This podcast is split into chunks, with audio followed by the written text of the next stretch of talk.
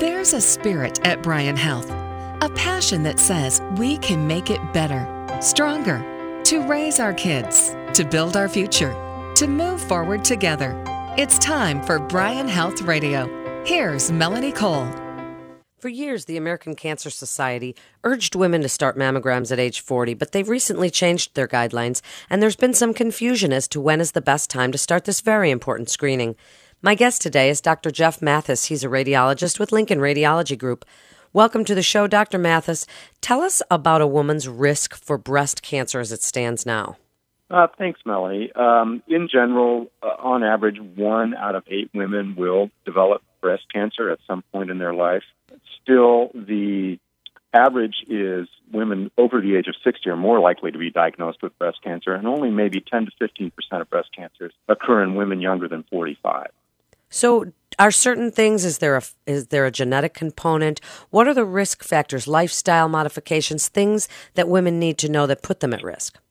There are genetic components, although still the vast majority of breast cancer is non familial and non genetic based. But certainly, uh, I think a lot of people know about the BRCA gene and are being tested for that, especially if you have a a mother, an aunt, a sister, especially if they've developed breast cancer in the premenopausal years, um, testing for genetics is important because that puts a patient at a much higher risk, not just for breast cancer, but also, depending upon the factors on the BRCA gene, at a higher risk for ovarian cancer as well. All women have the BRCA gene. Yes, it's just a mutation of the gene that puts them at risk for breast cancer? Correct, and there's two types of mutations, uh, one and two, and so that's really what when you when they say to have the gene test, that's actually what for the mutation, not the, the gene itself. Because you're correct, all women should have that.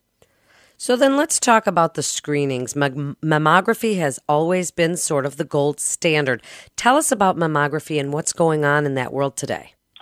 Well, it's pretty amazing, actually. It, just in the last 20 years, it has advanced significantly, and then even in the last five years, it's advanced even more rapidly. Uh, it started off where we used to just use a regular X-ray unit and take pictures of a woman's breast with high dose radiation. Then they developed low dose radiation for mammography because the gland is mostly fat. Even though there's a lot of glandular tissue in there, you can use a lower dose radiation and actually get better images. It went from that to what we call film screen mammography, where they developed a screen that would block out certain amount of radiation so you could see even more detail. Then it went to digital mammography, which allowed us to even use less radiation. And now we have 3D digital mammography, which currently is using 25% of the recommended dose of radiation that the government says is allowed. So the new 3D digital mammography is fantastic. It allows a better image, multiple images. It's similar to a CT scan through a woman's breast at one fourth the amount of radiation that we used to give even just a few years ago.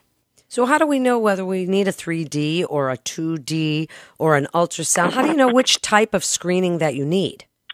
Well, first of all, this should always start with a patient's primary care physician, uh, whether that's family practice doctor, uh, obstetrician, gynecologist, internal medicine doctor, and, and, in some patients' cases, it's going to be a physician's assistant or a nurse practitioner. Uh, certainly, they should always seek their advice and, and go through that route to, to get to me, basically. But in general, on my end of it, uh, I think all women should have a, a 3D digital mammogram because it's the same or in many cases less radiation than a regular 2D mammogram, but you get a lot more information. And in general, I think the country is rapidly moving towards 3D mammography. Just in Lincoln alone, you've seen, you know, we were, we had the first unit, then the second unit, and now we're seeing everybody around us also purchasing 3D mammographic units because it's it's become the gold standard very quickly.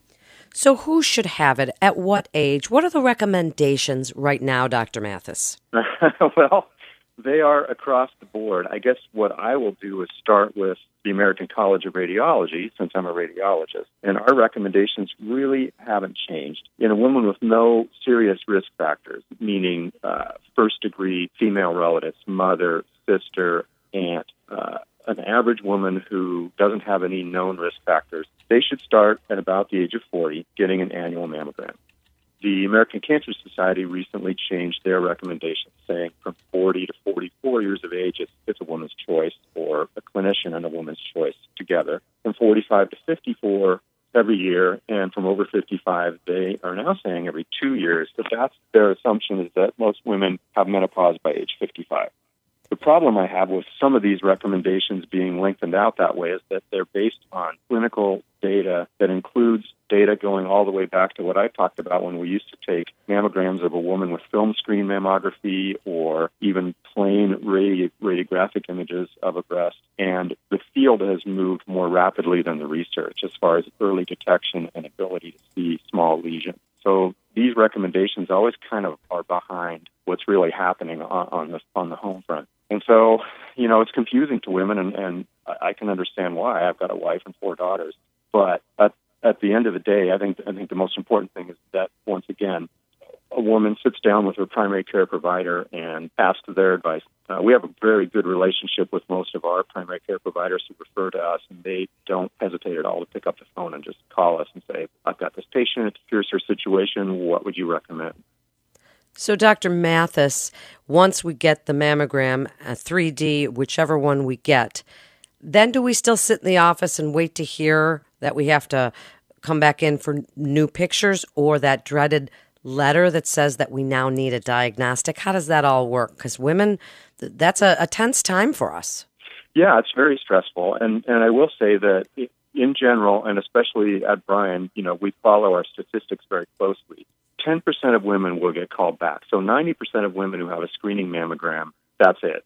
They, they have the mammogram, it's finished, and it's over. At Bryan, for instance, all of those are interpreted within the same day. So by the end of the day, any woman can get on their patient portal and log in with their secure ID and read their mammographic report. So 90% of the women who have a screening mammogram will never get called back. The 10% that do get called back, 1 to 2% of those, well, let me back up a little bit. 10% will get called back and they may need extra mammographic views or and or an ultrasound depending upon what the finding was, whether it's calcifications or density or what looks like it might be a mass. So that's hard to tell somebody ahead of time in a blanket statement what you're going to have when you come back, but you will you'll have some kind of additional imaging. With 3D 3D mammography, for instance, we see enough detail that oftentimes the woman comes back simply for an ultrasound, not additional mammographic views, which I like because there's no extra radiation involved. The ultrasound is sound wave; it's quick and easy and, and safe. That being said, of all screening mammographic patients per year, only 1 to 2% will actually proceed to an actual biopsy. And in that case, less than half of those are actually going to be positive for cancer. That's great information, very hopeful for women. Now, you mentioned dense breasts. There's laws in the country about that, right? You have to let women know if they have dense breasts. Tell us about that. Well, yeah, the laws actually vary a little bit from state to state, and California kind of led the way. They're very strict as far as uh, having to report the dose, and so we just decided this is going to happen eventually, even in Nebraska, and so we report the dose that a woman needs, and that's it's kind of an inverse way of looking at how dense a breast is, how much radiation it required to penetrate the breast is kind of a factor of how dense it is. Women that have dense breasts will many times they know that.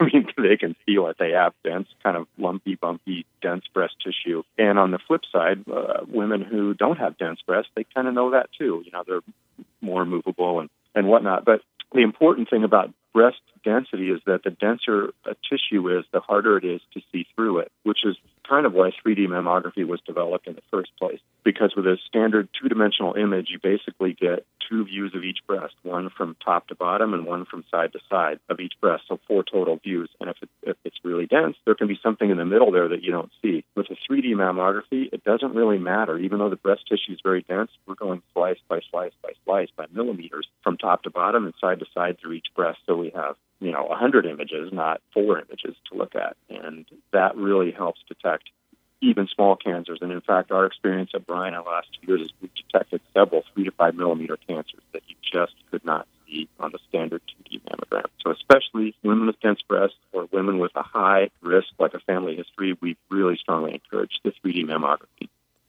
in just the last minute, wrap it up for us. Really tell women what you want them to know, what's very important about mammography and the risk for breast cancer. Well, I think in general it's so well publicized that I'm surprised how many women still don't even get an annual screening mammogram. Occasionally, we still have women who wander in at the age of 70 because usually their children, usually a daughter, finally twist their arm to come in. And I think that by and large, a lot of women still are not paying attention to the high risk. I mean, one in eight women will develop breast cancer. So it's really, really important to talk to your doctor or primary health care, whether that's a PA or nurse practitioner, and discuss the risk factors and come in and, and get a mammogram and start the process of screening. It's really more important that you have a baseline and then your further mammograms on down the line are what we can compare to to see a change. If you come in off the street, your baseline mammogram may look fine, but it's the mammograms after that that we look at to see, oh, something's changing here. Let's let's get more views or let's let's look at that more. Thank you so much for being with us today, Dr. Mathis. For more information, you can go to bryanhealth.org slash mammography. That's bryanhealth.org slash mammography. You're listening to Bryan Health Radio, and this is Melanie Cole. Thanks so much for listening.